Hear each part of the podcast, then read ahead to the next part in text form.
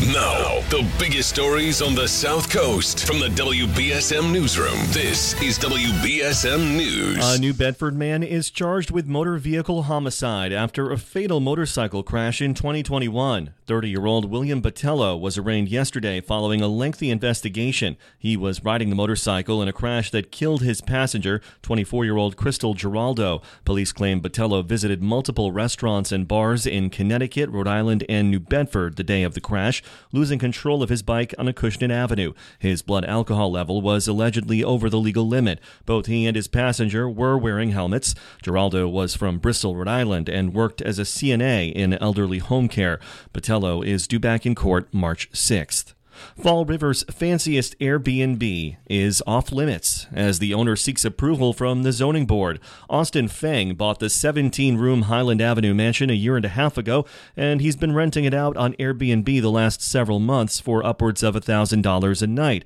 The city has since said not so fast. Building inspector Glenn Hathaway says he'll need a variance to continue, claiming such use isn't normally allowed in residential districts. Feng is scheduled to go before the board January 19th. If he's denied, the Wellesley resident and father of two says he might have to sell the property, which he bought for a million dollars.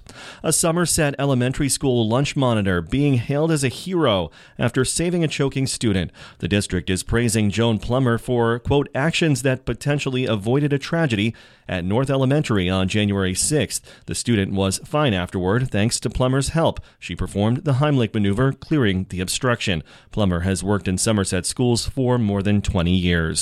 The Tiverton School District is announcing that its school resource officer is no longer employed. WJAR TV reports the district informed families it was made aware of a situation involving Jacob Raposa. Officials say they're working with the proper authorities and that no students were harmed. The IRS is starting this year's tax filing season on better footing than previous years. A new independent watchdog report finds the agency has made progress in reducing its massive backlog of unprocessed tax returns over the last year. Although calls seeking customer service reps are still going largely unanswered, just 13% of the 173 million calls in 2022 reached an IRS representative. That's up from 11% the year prior.